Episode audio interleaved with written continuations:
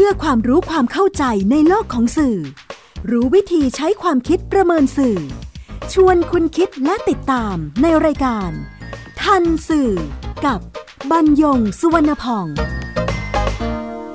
สวัสดีครับคุณผู้ฟัง นี่คือทันสื่อ รายการความรู้ด้านสารสนเทศ แล้วก็เรื่องที่เกิดขึ้นในโลกของข่าวสาร ซึ่งส่งผลกระทบต่อบุคคลหรือว่าสังคม เนื่องมาจากเนื้อหาแล้วก็สื่อ แล้วก็นำมาเรียนรู้ร่วมกันเพื่อนำไปสู่สังคมคุณภาพ ออกอากาศทางวิทยุไทย PBS บรรยงสวนพองดำเนินรายการ ชนะทิพไพรพงศ์ผลิตรายการทันสื่อวันนี้นำเรื่อง 5 เยาวชนรุมโทมเด็กหญิง 12 ขวบ มาพูดคุยกับคุณผู้ฟัง เพราะว่า รื่องนี้เกี่ยวข้องกับคนหลายฝ่าย และก็มีประเด็นเกี่ยวกับเรื่องทันสื่อ หรือว่าโรสสนเทศเนี่ยพอสมควรทีเดียว กรณีเด็กหญิงวัย 12 ขวบ ในจังหวัดสระบุรี ถูก5เยาวชนพาไปรุมโทมในร้านขายของราคาเดียว ก็ตำบลอำเภอก็คงจะไม่เรียนให้คุณผู้ฟังได้ทราบแหละครับ แต่เหตุเนี่ยเกิดเมื่อวันศุกร์ที่ 14 ธันวาคม 2561 ในเวลาประมาณ2นาฬิกา30 นาที ครั้นมารดา ทราบเรื่องจากลูกสาว ก็ได้ไปเจรจากับผู้ปกครองของผู้ก่อเหตุในวันอาทิตย์ที่ 16 ธันวาคม 2561 โดยมีนักการเมืองท้องถิ่น จากองค์การบริหารส่วนตำบลแห่งหนึ่ง ร่วมเจรจาและนักการเมืองท้องถิ่นผู้นี้ก็เสนอค่าเสียหายหมื่นบาท ในขณะที่มารดาของเยาวชนผู้ก่อเหตุคนหนึ่งได้แสดงความเห็นทำนอง แม้มีการสอดใส่ แต่ว่าถ้าไม่หลัง ก็ไม่ถือว่าเป็นการข่มขืน จึงไม่มีความผิดอย่างนั้นระหว่างการเจรจาครับ บิดาของเด็กหญิงผู้เสียหายก็เดินทางมาถึง แล้วก็เข้าไปทำร้ายร่างกาย ของผู้ก่อเหตุด้วยโทสะ จากนั้นเจ้าหน้าที่ตำรวจก็ได้เข้ามาระงับเหตุทะเลาะวิวาท พร้อมกับพาเยาวชนผู้ก่อเหตุไปพบพนักงานสอบสวน เพื่อแจ้งความร้องทุกข์ดำเนินคดีกับผู้ก่อเหตุทั้ง 5 คน แล้วส่งไปตรวจร่างกายที่โรงพยาบาลประจำจังหวัด โดยไม่มีการจับกลุ่มคุมขัง เนื่องจากไม่ใช่ความผิดที่เกิดซึ่งหน้าการเจรจา ระหว่างคู่กรณี เป็นการพบกันในที่เปิดเผยครับ ด้วยเหตุนี้เองก็เลยมีคนในแถวนั้นแหละ ซึ่งก็อยู่ในพื้นที่ แล้วก็ร่วมรู้เห็น แล้วก็มีการบันทึกภาพเป็นคลิปเป็นภาพเคลื่อนที่โดยโทรศัพท์มือถือนี่แหละครับ แล้วก็นำภาพที่บันทึกนำเสียงที่ได้เสียงภาพที่เกิดการทะเลาะวิวาทภาพที่บิดาของเด็กหญิงผู้เสียหายทำร้ายร่างกาย เสียงของแม่ของเยาวชนที่ก่อเหตุ ที่พูดถึงเรื่องผิดไม่ผิด เสียงเจรจาของนักการเมืองท้องถิ่นที่พูดกันถึงเรื่องของมูลค่าความเสียหายที่จะขอยุติเรื่องนำขึ้นเผยแพร่บนสื่อออนไลน์ เรื่องแบบนี้ครับแป๊บเดียวก็จะออกไปอย่างรวดเร็วแล้วก็กว้างขวางบรรดาของเด็กหญิง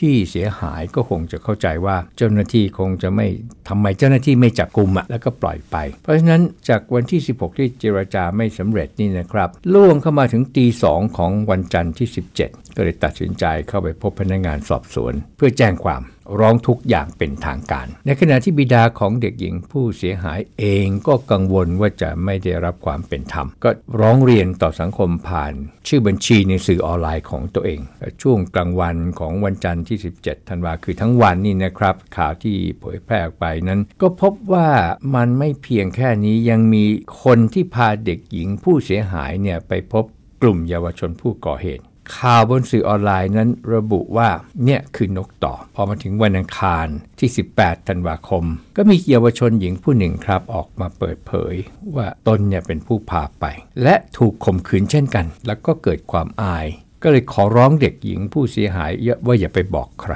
แต่เมื่อถูกกล่าวหาว่าเป็นนกต่อก็เลยต้องออกมาชี้แจง แล้วก็เยาวชนหญิงผู้นี้ก็คือเป็นคล้ายๆ กับเหมือนกับว่าเป็นแฟนกันแบบเด็กๆกันนะครับกับ หนึ่งในเยาวชนที่เป็นผู้ก่อเหตุด้วย แต่ก็ถูกข่มขืนไปด้วย มาถึงจุดนี้ครับ ข่าวเนี่ยแพร่หลายออกไปทั้งสื่อออนไลน์ สื่อมวลชน สื่อสังคมเชิงพาณิชย์ โดยเฉพาะคลิปที่เริ่มต้นมาจากคนทั่วไปที่อยู่ในเหตุการณ์แล้วก็ถ่ายแล้วก็เอาขึ้น เผยแพร่ แล้วก็สื่อสังคมเชิงพาณิชย์ก็นำมาฉายซ้ำไม่เว้นแม้สื่อมวลชนอาชีพครับ พุธ19ธันวาคมโลกรู้ทั้งโลกเลย และยังมีสื่อโทรทัศน์ช่องหนึ่งครับ ที่นำกราฟิกเนี่ยมาอธิบาย คือเขียนเป็นการ์ตูน วิธีการข่มขืน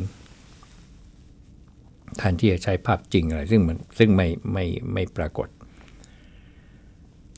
ทั้งหมดเป็นเหตุการณ์ที่เกิดขึ้นโดยสรุปให้คุณผู้ฟังได้ทราบที่มาที่ไป โดยมีประเด็นที่จะกล่าวถึงปัญหาของการทันสื่อหรือการรู้สารสนเทศจากแต่ละฝ่ายที่เกี่ยวข้องกับเรื่องนี้อย่างนี้ครับ อันแรกก็คือนักการเมืองท้องถิ่น ที่เข้ามาเจรจา ขอยุติเรื่องราว แลกกับเงินก้อนหนึ่ง คนที่สองครับ มารดาของเยาวชน ผู้ก่อเหตุคนหนึ่งที่เห็นว่า การสอดใส่ แต่ไม่หลังจึงไม่ผิด คนที่สาม เป็นมารดาของเด็กหญิงผู้เสียหายที่พาลูกสาวมาเจรจากับผู้ปกครองของเยาวชนผู้ก่อเหตุ อันเป็นที่เข้าใจว่ามาเจรจาค่าเสียหาย ซึ่งที่สุดแล้วตกลงกันไม่ได้แล้วก็ไปแจ้งความ คนที่สี่เจ้าของร้านค้าราคาเดียว ที่ให้สถานที่ก่อเหตุ แล้วอ้างว่าไม่ได้มีพฤติกรรมทำนอง รุมโทมหรือข่มขืนเกิดขึ้น จึงไม่ได้ทำอะไร คนที่ห้าบิดาของเด็กหญิงผู้เสียหายที่ทำร้ายเยาวชนผู้ก่อเหตุ คนที่ 6 ตัวเยาวชนผู้ก่อเหตุทั้ง 5 คน คนที่ 7 หรือฝ่ายที่ 7 ก็คือ จ้าหน้าที่ตำรวจ กับกระบวนการยุติธรรมที่เกี่ยวข้องกับคดีเด็กและเยาวชน คนที่ 8 หรือกลุ่มที่ 8 ก็คือสื่อสังคมพาณิชย์ที่เล่าข่าวนี้อย่างถึงพริกถึงขิง กลุ่มคนที่ 9 คือสื่อมวลชนที่ก็รายงานข่าวนี้ รวมทั้งสื่อที่รายงานด้วยกราฟิก สุดท้ายก็คือคนที่ 10 ก็คือเด็กหญิง 12 ขวบ ผู้ได้รับความเสียหายจากกรณีนี้ ทั้ง 10 ผู้เกี่ยวข้อง มีกรอบการพิจารณาที่จะนำมาพูดคุยกับคุณผู้ฟัง 3 ด้าน กฎหมายด้านหนึ่ง ศีลธรรม หรือจริยธรรม ด้านหนึ่ง และ สังคมอีกด้านหนึ่ง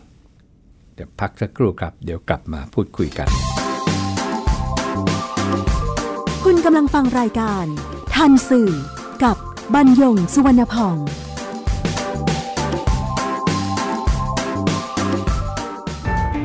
ฟังสปอตตัวนี้แล้ว อย่าเพิ่งตกใจนะครับพี่น้องชาวไทย วันนี้ประเทศไทยมีผู้สูงอายุถึง 10 ล้านคนจำนวนผู้สูงอายุจะมีมากกว่าเด็กและวัยรุ่น 1 ใน 10 ต้องอยู่ตามลำพัง อายุจะยืนยาว แถมยังเจ็บป่วยและยากจน คุณคงไม่อยากเป็นหนึ่งในนั้นใช่ไหมครับ เตรียมตัวให้พร้อมตั้งแต่วันนี้ หัวใจไม่มีวันชรา ไทย PBS ติดปีกความคิด คุณเชื่อหรือไม่ ครีมหน้าใสขาวเร่งกระปุกเดียวเอาอยู่ 3 วันเห็นผล กาแฟลดความอ้วนเร่งด่วน 7 วันลดลง 10 กิโล ผลิตภัณฑ์เสริมอาหารผิวขาววิ่งเปล่งประกายออร่าภายในหนึ่งสัปดาห์ ถ้าคุณเชื่อ คุณกำลังตกเป็นเหยื่อโฆษณาโอ้อวดเกินจริง อยากสวยอย่าเสี่ยง อย่าหลงเชื่อคำโฆษณา ผลิตภัณฑ์สุขภาพโอ้อวดเกินจริง อยากสวยแบบไม่เสี่ยง ค้นหาความจริงที่ถูกต้องได้ที่ www.oyo.com หรือ Oyo Smart Application ด้วยความปรารถนาดีจากสำนักงานคณะกรรมการอาหารและยากระทรวงสาธารณสุข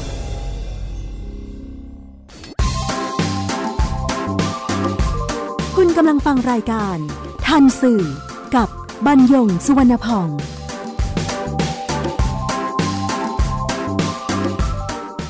ครับ ก็จะขอเริ่มด้วยนักการเมืองท้องถิ่นก่อน มีรายงานนะครับว่าหนึ่งนายเยาวชนผู้ก่อเหตุเนี่ยมีความสัมพันธ์กับนักการเมืองท้องถิ่นด้วย ถึงได้เข้ามาเสมือนคนกลาง แล้วก็มาเสนอเงินหมื่นบาท ก่มารดาของเด็กหญิงผู้เสียหาย เพื่อที่จะได้ไม่เอาความต่อกัน ข้อเท็จจริงครับ จะจ่ายหมื่นหรือจ่ายแสนหรือจ่ายล้าน ก็เป็นคดีที่ไม่อาจยอมความได้ เพราะเป็นการกระทำต่อเด็กและเยาวชน ตามพระราชบัญญัติศาลเยาวชนและครอบครัว ตามวิธี พิจารณาคดีเยาวชนและครอบครัว ทั้งหมดนี่นะครับปี2553อันหนึ่งแล้วก็กฎหมายอื่นที่เกี่ยวข้องเกี่ยวกับกฎหมายอาญาด้วย แต่กล่าวเฉพาะกฎหมายที่เกี่ยวข้องกับเด็กเนี่ยซึ่งระบุอายุไว้ว่าถ้ายังไม่เกิน 15 ปีบริบูรณ์ถือว่าเป็นเด็ก ถ้าไม่เกินระหว่าง 15 ปี แต่ไม่เกิน 18 ปีบริบูรณ์ ถือว่าเป็นเยาวชน คำสองคำนี้ครับ กฎหมายเนี่ยเข้าไปรับรองเกี่ยวข้อง และส่งผลต่อเรื่องของการกระทำความผิดการจับกลุ่มวิธีพิจารณาคดีอีกเยอะแยะไปหมดเลย ดังนั้น การข่มขืน กระทำชำเราเด็กอายุไม่เกิน 15 ปี ซึ่งกฎหมายระบุไว้อย่างนั้นนี่นะครับ ว่าไม่ใช่ภรรยาหรือสามีตน ไม่ว่าเด็กจะยอมหรือไม่ยอมก็ตาม ย้ำอีกครั้งหนึ่งนะครับว่ายินยอม หรือไม่ยินยอมก็ตาม ถือเป็นความผิดตามประมวลกฎหมายอาญามาตรา 276 คือยอมความไม่ได้ครับ ถ้าผู้ก่อเหตุเป็นผู้ใหญ่ ไม่ใช่เยาวชน รับโทษจำคุกตั้งแต่ 4 ปีถึง 20 ปี ปรับตั้งแต่ 80,000 บาทถึง 400,000 บาท กล่าวโดยสรุปครับ การเจรจาระหว่างนักการเมืองท้องถิ่นกับมารดาของเด็กหญิง 12 ขวบผู้เสียหาย แม้จะตกลงกันได้ กฎหมายก็ไม่สนใจ ต้องดำเนินคดีตามกระบวนการยุติธรรมต่อไป ว่าไปนะครับนักการเมืองท้องถิ่นผู้นี้ก็ไม่ใช่เจ้าพนักงานตามกฎหมายในคดีนี้ครับ และไม่มีอำนาจดำเนินการในเรื่องนี้ด้วย คนที่สองครับ มารดาของเยาวชนผู้ก่อเหตุ ในการเจรจาระหว่างผู้ปกครองของเยาวชนผู้ก่อเหตุกับมารดาของเด็กหญิง 12 ขวบนั้น มารดาของเยาวชนผู้ก่อเหตุคนหนึ่งแสดงความเห็นว่า การสอดใส่อวัยวะ แต่ไม่หลัง ไม่ถือว่าเป็นการข่มขืน เมื่อไม่เป็นการข่มขืน ก็ไม่มีความผิด นั้น ข้อเท็จจริงไม่ได้อยู่ที่หลังหรือไม่หลังครับ เพราะมาตรา 276 ของประมวลกฎหมายอาญา ระบุฐานความผิดการข่มขืนกระทำชำเราเอาไว้ว่าเป็นการบังคับใจ ฝืนใจบุคคลอื่น โดยบุคคลนั้นอยู่ในภาวะที่ไม่สามารถขัดขืนได้ เช่นนี้ก็มีความผิดแล้วครับ อะ ให้ชัดเจนขึ้นครับ แค่ทำอนาจารแก่เด็กอายุยังไม่เกิน 15 ปี โดยเด็กนั้นจะยินยอมหรือไม่ก็ตาม ประมวลกฎหมายอาญามาตรา 279 ก็ถือว่ามีความผิดแล้ว กรณีนี้ต้องระวังโทษจำคุกไม่เกิน 10 ปี หรือปรับไม่เกิน 20,000 บาท เพราะฉะนั้นการที่มารดาของเยาวชนผู้ก่อเหตุ บอกว่าไม่มีความผิดจึงไม่ใช่นั่นเอง คนที่ 3 มารดาของเด็กหญิง 12 ขวบผู้เสียหาย การเจรจาเรียกค่าเสียหายไม่ว่าจะเป็นตัวเงินเท่าใด ที่จะจูงใจให้พ่อแม่เด็กยินยอมไม่เอาเรื่องนั้น กรณีนี้ ทำไม่ได้ ถึงได้เงินไปในนี่ว่ากันด้วยเรื่องอาญานะครับ กระบวนการยุติธรรมยังต้องเอาผิดต่อผู้ก่อเหตุอนาจารรุกข่มขืนกระทำชำเรา ต้องลงโทษผู้กระทำผิดที่เป็นผู้ใหญ่ ส่วนเด็กและเยาวชนที่กระทำความผิดนั้น มีกฎหมายที่เกี่ยวข้องกับเด็กและเยาวชนโดยเฉพาะ แตกต่างจากการลงโทษผู้ใหญ่ครับ สรุปว่ามารดาของเด็กหญิง 12 ขวบไม่มีอำนาจตามกฎหมายที่จะยอมความเรื่องนี้ได้ คนที่ 4 ครับ เจ้าของร้านค้าราคาเดียว เจ้าของร้านค้าที่ปล่อยให้เกิดเหตุการณ์กระทำความผิดทางเพศ แล้วก็อ้างไว้เห็นเด็กหญิง 12 ขวบ ผู้เสียหายเนี่ยไม่ได้ต่อสู้ขัดขืนเลย อย่างนั้น แม้ไม่ได้ร่วมกันกระทำความผิดทางเพศ ในกระบวนการยุติธรรมต้องพิสูจน์ครับ พิสูจน์ให้ศาลเชื่อว่าไม่ได้เข้าองค์ประกอบของการกระทำความผิดทางเพศ ในฐานะผู้สมรู้ร่วมคิด เช่นตัวอย่างนะครับศาลจะฟังเชื่อไม่เชื่ออีกเรื่องหนึ่งการทักท้วงอย่างชัดแจ้ง หรือการไม่ยินยอม ให้ใช้สถานที่แก่บุคคล หรือกลุ่มบุคคล เพื่อใช้ในการกระทำความผิดอย่างนี้เป็นต้น สมมุติต่อไปครับว่า จ้าของร้านค้าอ้างว่าไม่รู้กฎหมาย ข้อนี้ตกไปเลยครับ เพราะเป็นหน้าที่พลเมืองตามรัฐธรรมนูญ จริงๆ พูดถึงการไม่รู้กฎหมายนี่มันมีความเป็นไปได้นะครับ เพราะไม่ใช่นักกฎหมาย นักกฎหมายเองก็เถอะก็ไม่ได้รู้เฟื่องเรื่องกฎหมายไปเสียทั้งหมด แต่ก็มีหลักสามัญสำนึกนะครับ อย่างเช่น การละเมิดสิทธิของผู้อื่นอย่างเนี้ยหรือการทำให้ผู้อื่นเดือดร้อนอย่างเนี้ยแค่แค่สองเรื่องเนี่ยเราก็เราก็จะไม่ทำผิดกฎหมายแล้วแหละ รือการเคารพกฎกติกาอย่างนี้เป็นต้น คนที่ 5 ครับ บิดาของเด็กหญิง 12 ขวบผู้เสียหาย การทำร้ายผู้อื่นโดยอ้างว่าบันดาลโทสะที่ผู้ก่อเหตุกระทำความผิดทางเพศต่อลูกสาวของตนเองในกรณีนี้ ไม่อาจรับฟังได้ ต้องรับผิดที่มันคนละเรื่องกัน อันหนึ่งก็ไม่ใช่เรื่องที่มันเกิดขึ้นต่อหน้า โดยการทำร้ายนั้นเกิดจากการต่อสู้ป้องกันลูกสาวของตนอะไรอย่างเนี้ยข้อนี้ชัดเจนนะครับ แม้ผู้เป็นบิดาเองหลังเหตุเหตุทำร้ายกันแล้วเนี่ยก็รู้ตัวว่าผิด เพราะฉะนั้นอันนี้ก็ไม่ไม่มีเงื่อนไขคือยอมรับผิดว่างั้นเถอะ คนที่ 6 ครับ หรือกลุ่มที่ 6 ก็คือเยาวชนผู้ก่อเหตุทั้ง 5 คน ครับกล่าวเฉพาะสถานการณ์ปัจจุบันเนี่ย พบเด็กและเยาวชนเนี่ยกระทำผิดกฎหมายเพิ่มขึ้นนะครับ เพียงแต่ว่าจะไม่เป็นข่าวหรือหลีกเลี่ยงการเป็นข่าว เพราะมันจะมีผลกระทบกับเด็กยกเว้นเรื่องที่มันอ่อนไหวมากๆ แล้วอะไรต่างๆ แล้วชาวบ้านก็ไปพบและนำขึ้นสื่อออนไลน์อย่างเงี้ยขณะเดียวกันก็ยังมีกฎหมายเนี่ยนะฮะคือการกระทำความผิดเนี่ยที่มันเพิ่มขึ้นเนี่ยแต่ว่าเพื่อปกป้องและคุ้มครองเด็กและเยาวชน เนื่องจากเด็กและเยาวชนเนี่ยอยู่ในวัยอยากรู้อยากลองเป็นส่วนใหญ่ คือยังไม่สามารถที่จะระงงับความต้องการของตัวเองได้ ทะเลาะเบาแวงกัน อยากได้ลักขโมย ไปลองยา หรือแม้แต่การมีเพศสัมพันธ์ ทั้งที่สมัครใจแล้วก็ไปข่มขืนผู้อื่นเขา ไปจนถึงเรื่องของการทำแท้งที่เกิดจากการมีเพศสัมพันธ์ กล่าวเฉพาะกรณีนี้ครับ เนื่องจากผู้ทำความผิดทางเพศต่อเด็กหญิง 12 ขวบเนี่ยไม่ใช่เด็กอายุต่ำกว่า 7 ขวบ ซึ่งจะไม่มีความผิด ยังเป็นเยาวชนตามกฎหมายที่เกี่ยวข้อง ซึ่งก็ไม่ได้หมายความเมื่อกระทำความผิดแล้วจะไม่ผิด อันนี้ไม่ใช่ครับ เพียงแต่การพิจารณาคดีในกระบวนการยุติธรรมนั้นแยกออกจากคดีทั่วไปที่ใช้กับผู้ใหญ่ ด้วยเหตุผลอย่างที่ได้เรียนให้คุณผู้ฟังได้ทราบไปเมื่อสักครู่นี่แหละครับ เพราะฉะนั้นความเข้าใจที่ว่าทำไมไม่จับกลุ่ม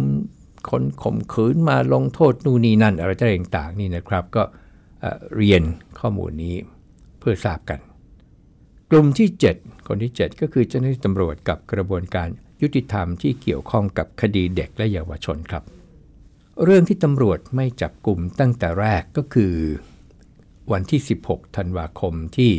ปิดาของเด็กหญิง 12 ขวบผู้เสียหายเนี่ยเข้าไปทำร้ายร่างกายเยาวชน ผู้ก่อเหตุ เพราะว่าไม่ใช่การกระทำความผิดซึ่งหน้านั้นเนี่ยชอบแล้วคำว่าชอบแล้วนี่ก็คือว่าถูกต้องแล้ว เพราะประมวลกฎหมายวิธี พิจารณาความอาญามาตรา 66 ห้ามมิให้จับกลุ่มเด็ก ซึ่งต้องหาว่ากระทำความผิด เว้นสักแต่ว่าเป็นการกระทำความผิดซึ่งหน้า หรือว่ามีหมายจับหรือมีคำสั่งศาลอย่างนั้น ประมวลกฎหมายวิธีพิจารณาความอาญามาตรา 69 กับมาตรา 70 ยังห้าม ไม่ให้ควบคุม คุมขัง กักขัง คุมความประพฤติหรือใช้มาตรการที่มีลักษณะเป็นการจำกัดสิทธิเสรีภาพเด็ก หรือเยาวชนซึ่งต้องหาว่ากระทำความผิดหรือว่าเป็นจำเลย เว้นว่ามีหมายสารหรือคำสั่งศาลหรือเป็นกรณีการควบคุมตัวเท่าที่จำเป็น เมื่อต้องจับกลุ่ม ก็ให้เจ้าพนักงานผู้จับเนี่ยแจ้งแก่เด็กหรือเยาวชนนั้นว่า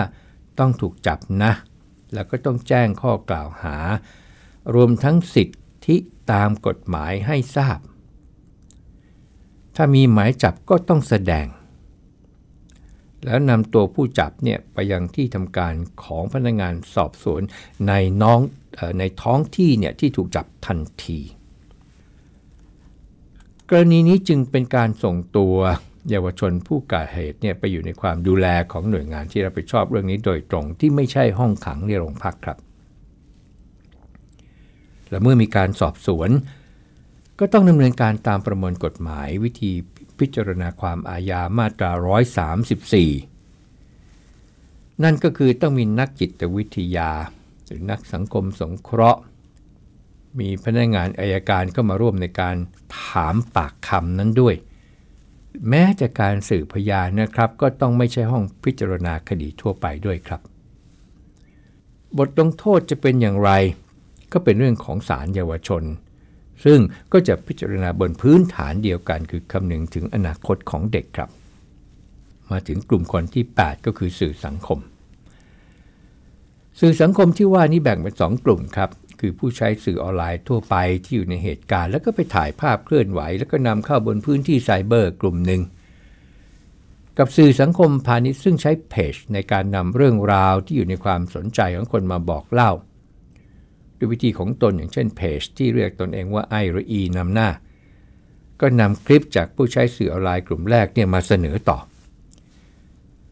กรณีนี้ถ้ามีภาพเด็กและเยาวชนไม่ว่าเด็ก หญิง 12 ขวบผู้เสียหายหรือเยาวชนผู้ก่อเหตุ หรือแม้แต่ภาพผู้ปกครองของทั้งสองฝ่ายที่ทำให้รู้ต่อไปว่าเด็กและเยาวชนนั้นเป็นใคร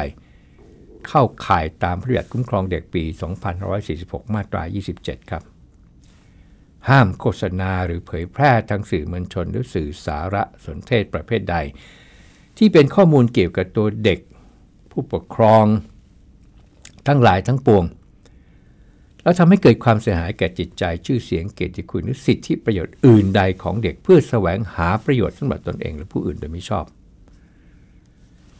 กฎหมายสารเยาวชนนะครับ ก็ห้ามบันทึกภาพแพร่ภาพพิมพ์รูปต่างๆ ทั้งหลายอีก คนที่ 9 ครับสื่อมวลชน เช่นเดียวกันกฎหมายเดียวกัน ก็จะมีประเด็นทางจริยธรรมเข้ามาเกี่ยวข้องนะครับ ก็คือเรื่องของกราฟิกที่นำเสนอว่ามีวัตถุประสงค์อะไรในการเสนอวิธีการข่มขืน สังคมได้ประโยชน์อะไร แค่การจำลองสถานการณ์ที่เกิดขึ้นนั้น ประเด็นทางจริยธรรมก็คือการไม่เคารพศักดิ์ศรีความเป็นมนุษย์ สุดท้ายครับคือเด็กหญิง 12 ขวบผู้เสียหาย คือความบอบช้ำทั้งร่างกายและจิตใจ เขาต้องโตต่อ เขาต้องอยู่ในสังคมต่อ ยากครับที่จะอธิบายเป็นคำพูดหรือตัวอักษร แต่แน่นอนครับที่สังคมแม้ไม่ได้ช่วยเหลือเกื้อกูล ก็ไม่สามารถซ้ำเติมไม่ว่าด้วยวิธีการใด ๆ ทั้งหมดที่หยิบยกเรื่องนี้มาคุยกับคุณฟัง ก็จะเห็นว่าแต่ละคนแต่ละฝ่ายที่เกี่ยวข้องนั้น รู้สารสนเทศ หรือรู้ทันสารสนเทศมากน้อยแค่ไหน แต่ถ้าหยิบยกเรื่องนี้มาพิจารณาให้ถ่องแท้ หากจะเกิดเรื่องขึ้นในอนาคต เราก็จะไม่เป็นส่วนหนึ่งหรือผู้หนึ่งที่ไปทำร้ายสังคม จะโดยเจตนาหรือไม่ก็ตาม พบกันใหม่ในรายการทันสื่อทางวิทยุไทย PBS บรรยงสวนพอง สวัสดีครับ